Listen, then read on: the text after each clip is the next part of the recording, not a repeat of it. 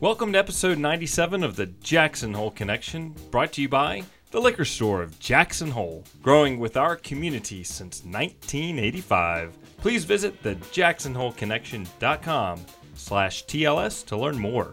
Hello from Jackson Hole, I'm Stephan Abrams, your host and guide today. Each week I sit with someone connected to Jackson Hole to share their fascinating story about daily life. I feel we can all learn so much from each other, and I intend to search out people and their stories, which will teach us all a little about life outside of our everyday circle. My guest today is John Kanengieter, a mountain guide, teacher, backcountry enthusiast, TED Talk speaker, national thought leader, and as someone said to me today, an all-around damn good person. Originally from Colorado, John has always had a special connection to Jackson Hole and the mountains of Wyoming. John works with businesses around the globe, executive teams, students at the University of Pennsylvania, and even astronauts who are currently serving on the International Space Station. Today, John will share with us some great insights he teaches to the lucky folks who have an opportunity to work with him and learn from him. Today, we will learn his perspective about risk and how each of us can develop leadership in our lives and how to make a positive impact on the lives of others. John, thank you for joining me virtually for an episode here at the Jackson Hole Connection. I am delighted and honored that you've found some time to spend with me this afternoon. Thank you. Welcome. Oh, I'm super pleased to be here, Stephan. I'm rather psyched, too, to be given the auspicious number of 97. That's a really good number. Somewhere it means good luck. Yeah, exactly. It's probably a prime number. Yeah. Well, John, let's start off of how you landed here in Jackson Hole. What is your connection? And when you came to Jackson Hole, who were you at that time? Who is John Kanengieter? Okay, well, it starts growing up in Colorado in a mountain town, Evergreen, Colorado, and always loving the outdoors and being involved in the outdoors and eventually becoming a mountain climbing guide, which brought me to the National Outdoor Leadership School based in Lander back in 1986 and had a long, long run in Lander. But being a mountaineer and climber and skier, you know, I'd spend a lot of time up here in the Jackson area. So after a long career there, and just about 8 years ago now, moved up to the Jackson area to finally settle in as a change of life and be close to the Tetons that I always loved. I get to wake up every morning and see the Grand, and I'm a couple minutes from the ski area. And so I'm really feel like I'm fulfilled a life dream of where I ended up. So that's what brought me here. It's the place, the mountains, the people, and the ease of travel didn't hurt at all, because as I got here, I do a lot of travel for work, and flying in and out of Riverton is a different experience than flying in and out of Jackson. I bet it is. If anybody's curious, when you get home and it's safe to Google this, just Google the Riverton airport and you'll understand what John's talking about. Exactly. So John, when you were in your early days of being a mountain climber and a climbing guide, who are some of those iconic mountain climbers that really set the tone for the world of mountain climbers, not just here in the U.S., but just internationally, that you came in contact with? Wow. Well, I've always had a huge fondness for mountaineering history and polar history. Many of my great heroes are unfortunately gone before I even arrived. But for sure, the days of Chouinard, Yvon Chouinard, and learning from his books, as well as Paul Petzoldt. I remember one of the first wilderness books I read was the Knowles Wilderness Guide before I ever started working for Knowles. Those two guys were pretty instrumental. A guy named Willie Unsold, who was on that first American team to summit Mount Everest back in 1963, was a huge influence. Charlie Houston, another famous mountaineer, doctor of high altitude mountaineering, as well as K2 climber with Paul Petzoldt. Just fascinating stories from all those elders, I'd say. And so great that so many of them, you know, really established themselves here in the Tetons. This was the North American Alps as far as we were concerned. Well, I'm curious to know more about Knowles, but before we get there, that's a big statement. And for me, at least, to hear you say that this is like the North American Alps, the Teton Range. There's some other major mountain ranges and peaks to climb in, here in North America. Mm-hmm. Why do you feel that the Tetons has received that identity? I think, I agree with you on all accounts. I mean, growing up in the Rockies, the Colorado Rockies, there was an old quote that I loved from a book that the Rockies are the marrow of the earth and the Alps are for children to climb. And I always kind of believed that. But the Tetons are this just iconic mountain range that just lift up, as we all know, from the flats and from the plains in a way. The steepness of them, the fact that there's ice and snow routes like the Alps, as well as rock climbing routes everywhere. The North Cascades are another mountain range that in similar ways, you know, rival the Alps in some ways, but they're just spread out so far where these are just so prolific right here. And the fact that they have all types of alpine climbing and possibilities makes them really exciting. I always remember another old quote that was great about the Tetons, that the Tetons are great rock, great handholds. You can take them with you anywhere. Mm. So the idea that it's not the best rock in the world, because it's got a lot of loose rock, thus those handholds that you can take with you, but tremendous opportunities for big mountains and big walls. Okay, and so let's go back to Knowles. Mm-hmm. And provide a little bit of history of and information about how Knowles started and how you became involved in Knowles, and exactly what is Knowles? What is their core value and their mission statement there? Sure. Yeah, so Knowles started in 1965, started by Paul Petzoldt, who I mentioned earlier, really as a offshoot of a school, the Outward Bound School, Colorado Outward Bound School. And Petzoldt was creating a program to help train guides originally was the idea. And then through the unrest of the 60s, late 60s, he really saw the need for leadership among this disenfranchised youth at that time. And so the idea, the format was pretty simple. Take people out on long duration expeditions, put them in real life leadership situations where the decisions they make are the decisions they live with on a daily basis. There's no redos if you haven't, if you left your boots outside your tent at night and there's a big storm. So it teaches people self-care. That's one of the main values. It teaches people about wilderness. He saw a wilderness even at that time that was starting to get diminished, and saw the need for people to understand and respect the use of wilderness in a way that kept it long-term for long-term use. Anyway, so the idea of taking people in the outdoors to teach leadership and outdoor skills that both promote the safety of themselves and the environment is really at the core of the Knowles. And I love that. And thank you for sharing the part about when you're outside in your tent, outside and sleeping in a tent. If you leave your boots outside, there's many things that can happen to those boots while you're asleep in your tent. That's right. Yeah. And now with you participating in Knowles when you first started, where has that taken you where you are in your life now? Well, it's interesting. So maybe I'll start with where I am, which is I'm a principal of a small consulting firm here based in Jackson called 0 Point Partners.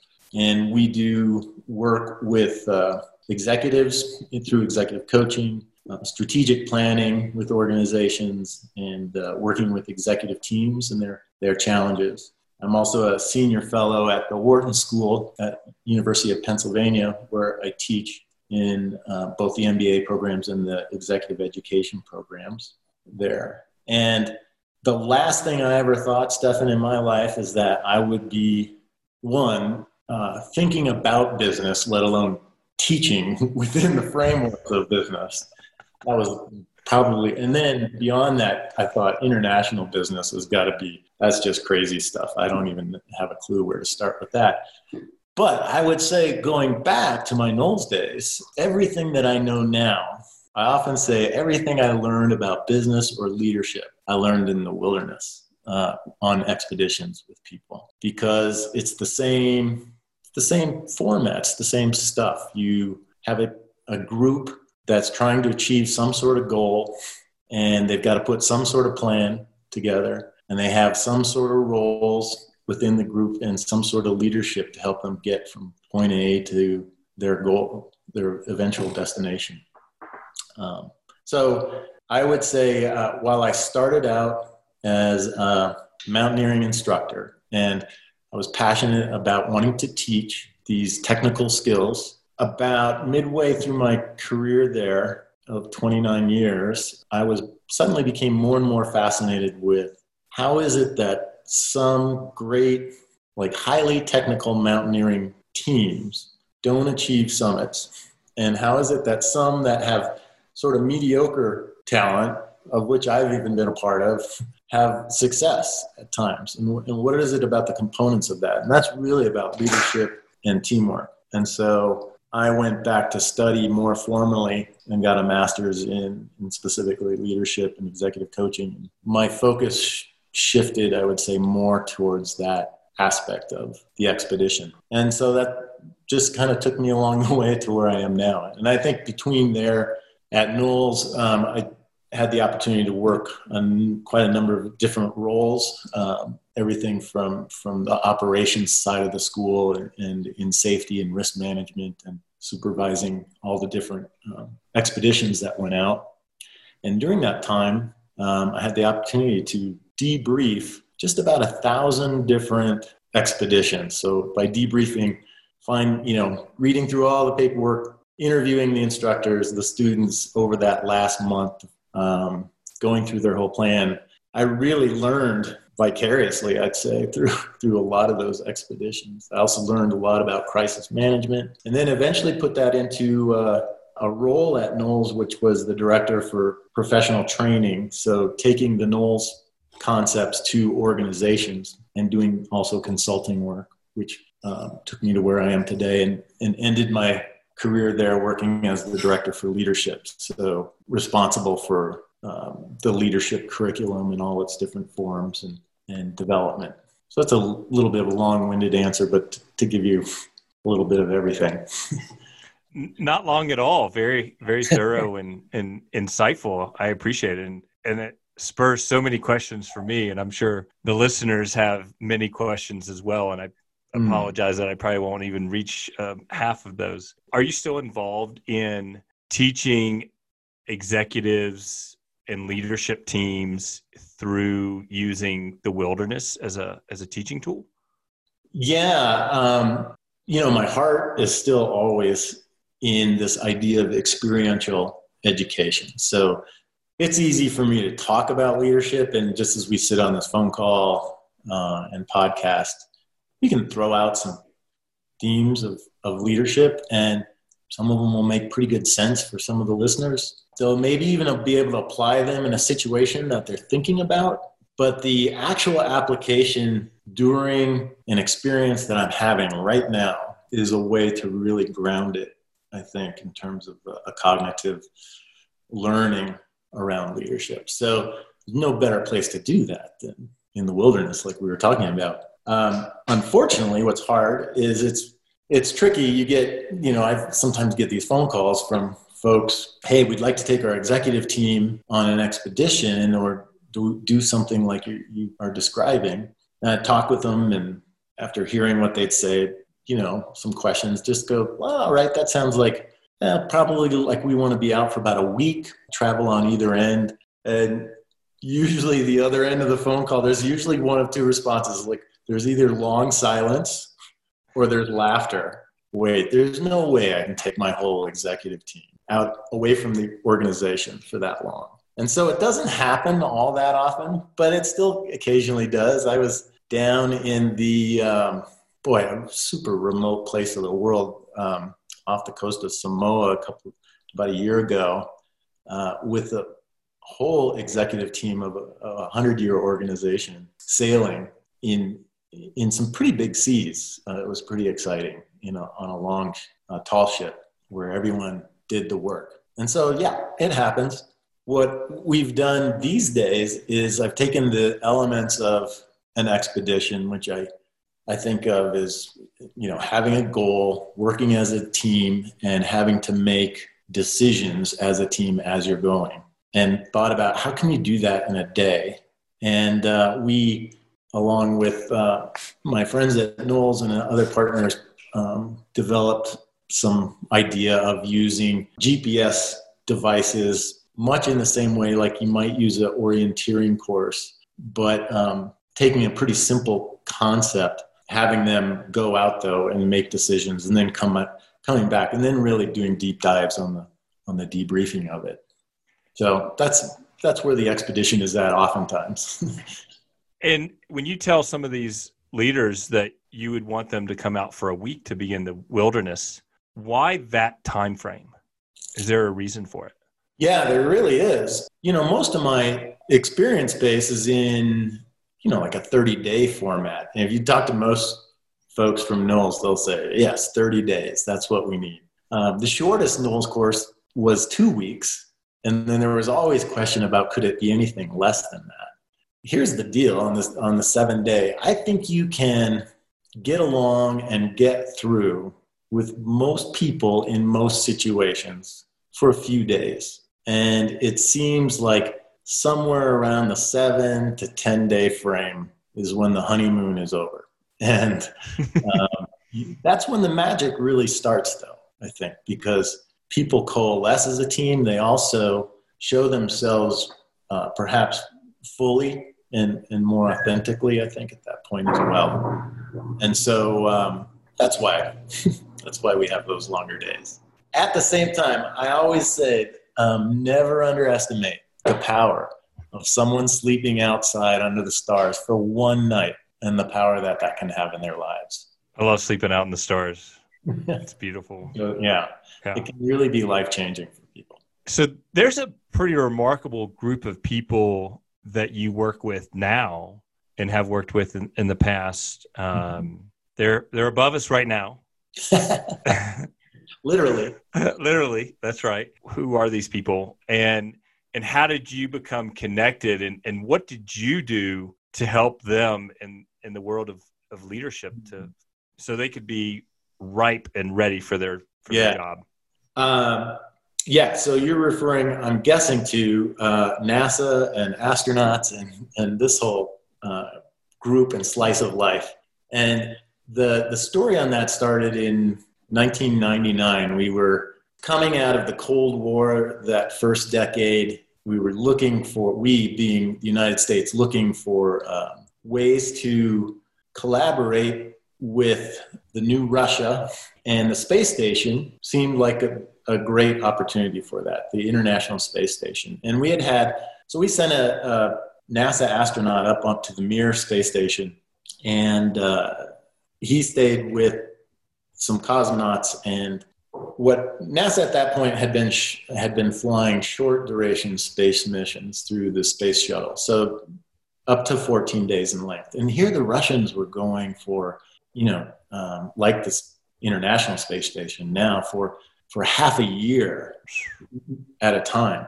And those are two very disparate experiences. And so we sent, a former shuttle astronaut up there, and we found that, man, they were not great experiences, just in terms of how the teams worked and just this idea of a short duration expedition versus a long duration expedition. So NASA came back kind of scratching their heads saying, what do we do? And who do we get? to do what we need to get done. And they came to Knowles, and I had mentioned I was the director of the Professional Training Institute at that time. And we ran a pilot program down in the canyons of Southeast Utah to work with astronauts on this concept of long duration missions. So the idea that you really have to keep track of your stuff and a lot of self-care. You have to do and put a lot of energy into what we called at that time expedition behavior. So good expedition behavior, helping to support each other, helping to work towards the mission. And also this idea of getting through some tolerance for adversity and uncertainty over time. That program really flourished, and I was really proud and pleased to work with lots of different shuttle crews and through time there at Knowles, and still beyond as well with International Space Station crews. So it really became this idea of forming a really strong team in a wilderness analog before going into flight. And right now, I'm happy to say that the commander of the International Space Station right now, Chris Cassidy, Commander Chris Cassidy. I was fortunate to work with him as a rookie astronaut when he first came to NASA. A Navy SEAL, tremendously skilled person. And he's on his, I think, 4th space flight right now, and coming up on his 100th day, I think on Thursday, in orbit right now, another 97 to go after that. I know this just because he sends me emails from space, which is always an exciting thing to wake up and see an email that came from the space station. How long does it take you to get an email from the space station? They go pretty quickly. I once got a phone call, believe it or not, and I took it at an airport here in the United Lounge in Houston. It was a bit surreal. From the space station, patched through mission control to my cell phone. And I remember thinking at that moment, like, man, am I going to get hit with some hefty roaming charges on this call or what? As it turned out, they're only 250 miles above us all the time. So we think that they're way off in space, but they're pretty close, closer than from here to Casper. You know, putting that in relationship, I want to mention, if it's all right, that when we were talking before the show, you mentioned your dad is 95 mm-hmm. years old. Mm-hmm. And think about your dad when he was a child to say, I'm going to speak to somebody on the telephone who is in space. What would he have said? Oh, my gosh. I know. I've talked with him, and he's going to be 95 coming up next week. And we talk almost on a daily basis together. And I just love his perspective of life, because he's been through, you know, the Great Depression as a child to World War II. And he was a minister for his whole career as well, a Protestant minister. And so really had the gift of working with people. And just his perspective on that, he taught me a tremendous amount about leadership before I even went to go study it. But the technology that he's lived through in his lifetime, we've discussed, is absolutely tremendous. And I'm so psyched that he still Skypes with me every day. So he has embraced the computer. It's amazing. You know, you're never too old. We put it that way. You're never too old to learn something new. If your dad is learning how to Skype, we can learn a lot of other things. Keeps it. It's what keeps him in touch with all his kids and the world. I love it. I'll be right back with John after this quick message from the show sponsor, TLS of JH, serving the community of Jackson Hole since 1985. Our team at the liquor store happily tastes items on the market so you don't have to taste the bad shit. We love receiving suggestions about new products and how we can make your shopping visit the best part of your day. TLS is so confident in the products we sell and the services provided, we have a no-hassle return policy. And coming soon, the relaunch of the Jackson Hole Wine Club. Visit thejacksonholeconnection.com/TLS to learn more. And for you being a teacher of leadership, to people who have really important jobs in the world of business, in the world of keeping a space flying device from falling out of the sky. And for everybody listening and for myself, what can I do to continually improving myself as a leader, as a father, as a parent, as a husband, as a business owner, just life? Yeah. It's a big open-ended question, Stephan.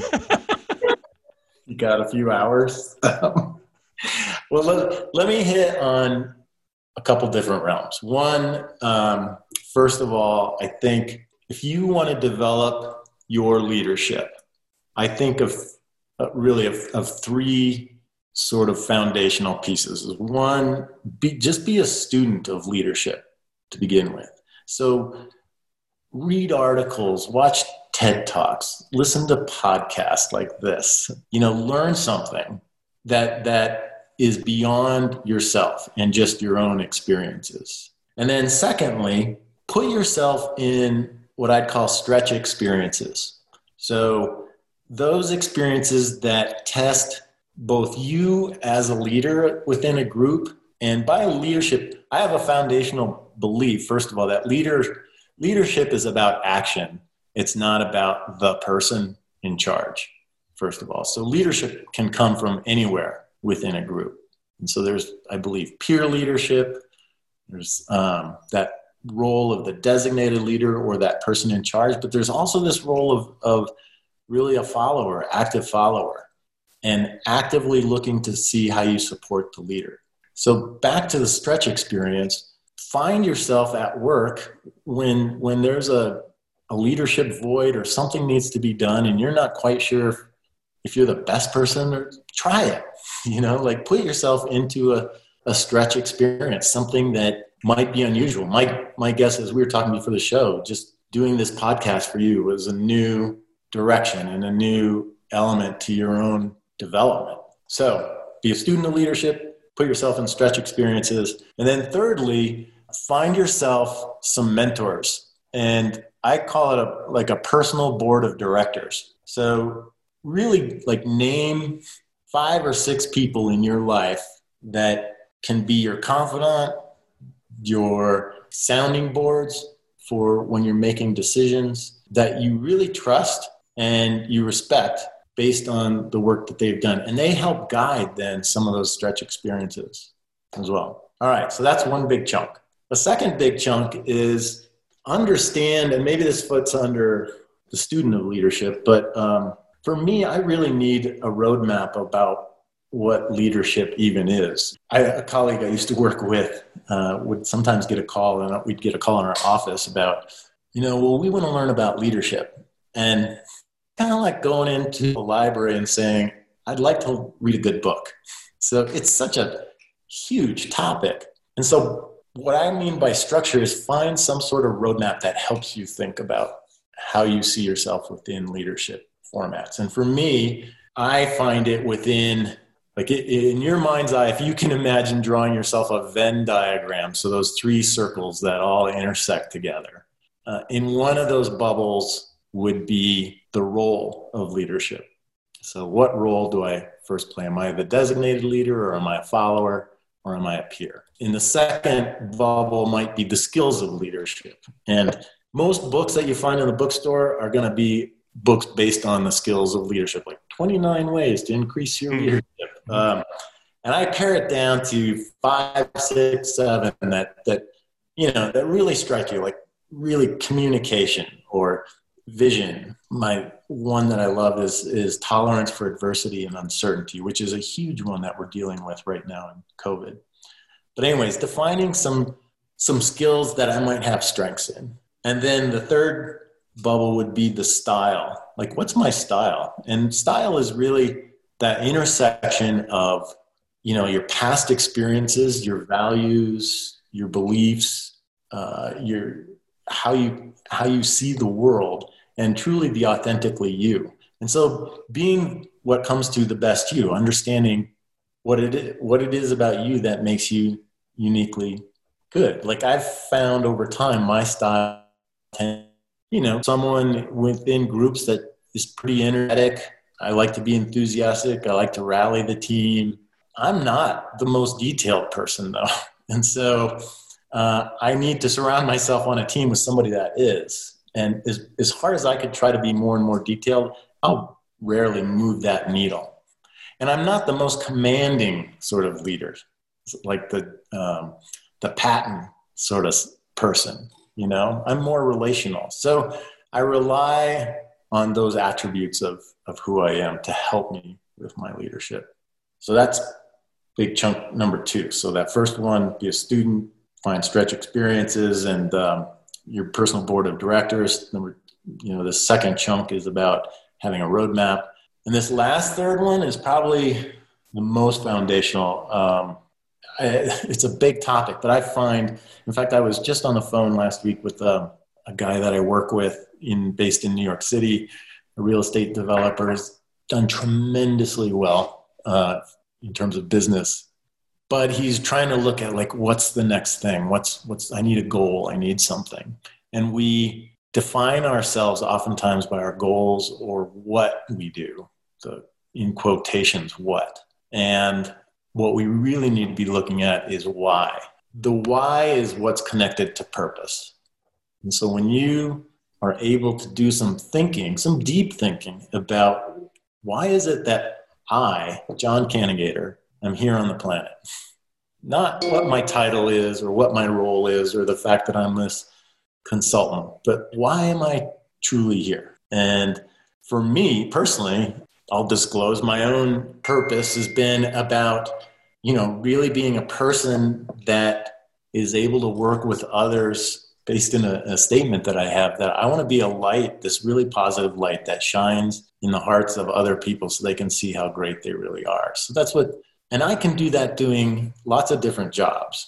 I can do that doing a lot of different whats. But when I'm on that, when I'm fulfilling that purpose, the world is just big. And I know when I'm hitting it, you know, when I see somebody else being successful and we're working together in partnership on that, then I'm successful as well. So defining purpose, that third big chunk, not being so concerned about what you do.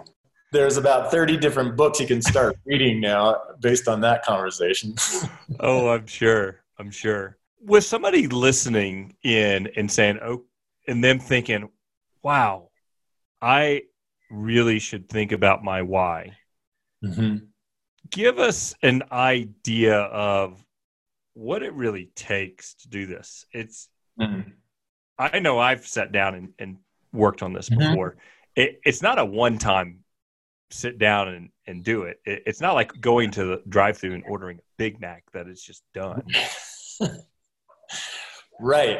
It's not. It takes some work. And I wish there were a really clear roadmap on how to do this sort of thinking. It's definitely, first of all, steeped in the concept of self-awareness. So you have to really be reflective and look at yourself, first of all. And by the way, I think self-awareness is probably a cornerstone or the cornerstone of successful leaders.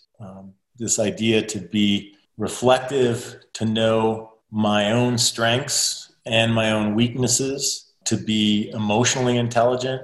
So in other words, knowing how to use emotions of both myself and within groups to achieve goals. So that idea of self-awareness, being really reflective is really the first step. And then it has to do with some reflection of, you know, what makes you happy? When you're really passionate about something and it gives you just that joy, chances are you're probably connecting with purpose on some level. You think about Mother Teresa as an example. You know, the work that she did was on a day-to-day basis was, from a human perspective, would be very difficult work. Working with people who are really sick and, you know, people that are really struggling in life, and probably story after story that would just be heartache, perhaps. But she found great joy in that work, and you could say she was a very purpose-driven individual that was great leader at the same time. And we have a lot of different examples of those types of people in life. So be self-aware. Find the things you really love to do and why. For me, I found that as much as I do enjoy being alone and reflective and all that, I really like working with people. And so once I understood that, it sort of gave me permission to think about, how I might do that in a way that's helpful. So those are maybe two entry points. Big steps. And it takes some, I know for me to do something like that, I have to be alone, quiet, and it allows me to truly dive into figuring out what that purpose is, what makes me happy. For sure. In fact, I would say that the how to get there is exactly that. You got to spend some time in some good conversations with yourself without all the noise around the day-to-day work. So what that means for some people is a lot of journaling, or it might mean meditation or long walks in the woods. But that contemplative time away, we live in a great state for this. I used to call it windshield time. Whenever you drive somewhere in Wyoming, you're going to have some reflective time if you're in the car by yourself. So it means turning off the radio and, unfortunately, a podcast perhaps to do some thinking. That's quite all right. Quite all right.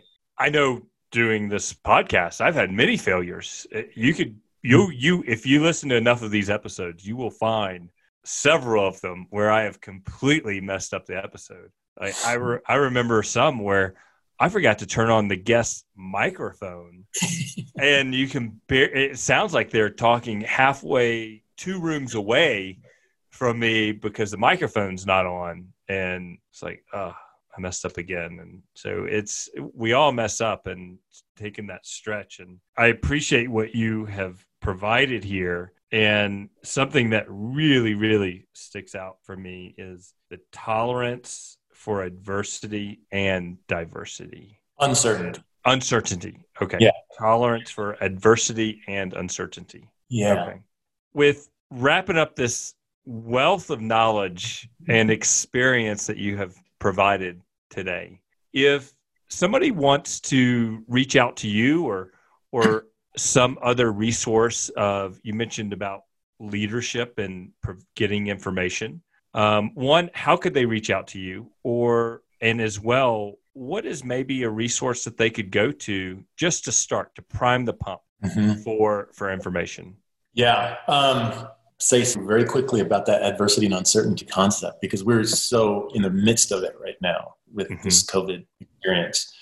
And to me, they're lumped together as concepts because one, we hear a lot about leadership as far as this idea of resilience or grit, which is the adversity part. So the ability to get through difficult situations. As a mountaineer, it's about weathering the storm. It's about getting up even when you don't feel like it and digging out the tent because you have to, and keeping your stuff together. And I've found that I'm good at the tolerance for adversity, but the uncertainty piece is that's how long is the storm going to last?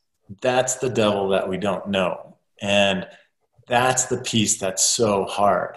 And we're in the midst of that right now. The adversity that we're dealing with is, we have to wear masks and keep social distancing and all that. The uncertainty is not knowing how long this is going to last. And so the way you deal with uncertainty is you control what you can control. And you really have to let go of the things that you can't control and really focus. So I don't know how long the storm's going to last, but I can control the fact that I'm going to eat well, that I'm going to keep myself warm, that I'm going to get up and get going each day and find the inner drive to do that.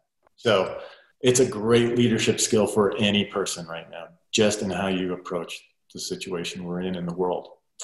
And then as far as resources, certainly you can find me via email at john@zeropoint.partners. There's no .com, it's just .partners, and 0 point, all one word, just like it sounds. And I'm happy to I've got some resources there as well as on my LinkedIn page as well, both some stuff I've written and a TED Talk I've done. But gosh, then as far as that, going back to being a student of leadership, start reading some articles to start with. You know, Harvard Business Review's usually got some great articles on leadership. You can find so much stuff online. Listen to some TED Talks. Just Google TED Talks leadership and start listening to what resonates with you and what doesn't. And then certainly Knowles is a great resource for leadership. I think at knowles.edu based in Lander, but with a worldwide existence, I think. Yeah, so maybe those would be more formalized programs regarding leadership.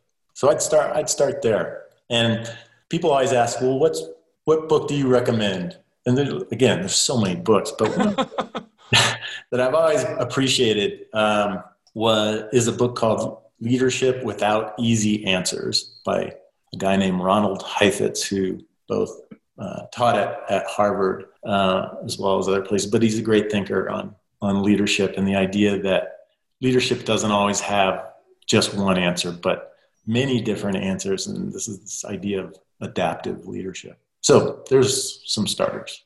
That's a big start. I appreciate it. And I know everybody listening in will as well. And thank you for correcting me about the tolerance with adversity and uncertainty, and getting back into that of explaining the difference between adversity and uncertainty. I really, you're very clear with your message, and that's so meaningful. And I know I can learn so much from providing a clear message. And I'm sure when you're out in the wilderness, you have to be really clear about what you're saying and the action of what you want somebody to execute on. Yeah. Yeah. You find that communication is one of those leadership skills that I think has to really be developed well. Sure. Well, this has been a fabulous, fabulous time, John. I know your time is in great demand, and I so appreciate you taking this time to sit and speak with me and share so much of your knowledge that you've obtained throughout your life. Thank you. Yeah, Stephan, thank you so much as well. As you can probably tell, I get a little passionate about these topics, and because they fit into a purpose for me as well. So thanks for helping me fulfill my purpose today. Indeed. Well, be well, be safe, and keep on teaching people how to be great leaders and making a wonderful impact on people's lives. Right on. I'll leave with my fundamental belief in leadership, which is it's not what you do, it's what you do next. I love it. All right. We'll end there. Take care, John. Thank you. To learn more about John and his business, Zero Point Partners, please visit thejacksonholeconnection.com, episode number 97. I'm looking for more ratings and reviews, so please stop right now and give us a 5-star rating. Share this episode and the other episodes you love with friends, families, and just your neighbors. Many thanks to everybody who helps put the Jackson Hole Connection on each week. Michael Moeri, my editor and marketing director, my wife Laura, my boys Lewis and William, I love you to death, and everybody who listens regularly. I sure hope you've enjoyed this episode, and I look forward to seeing you back for the next episode of the Jackson Hole Connection.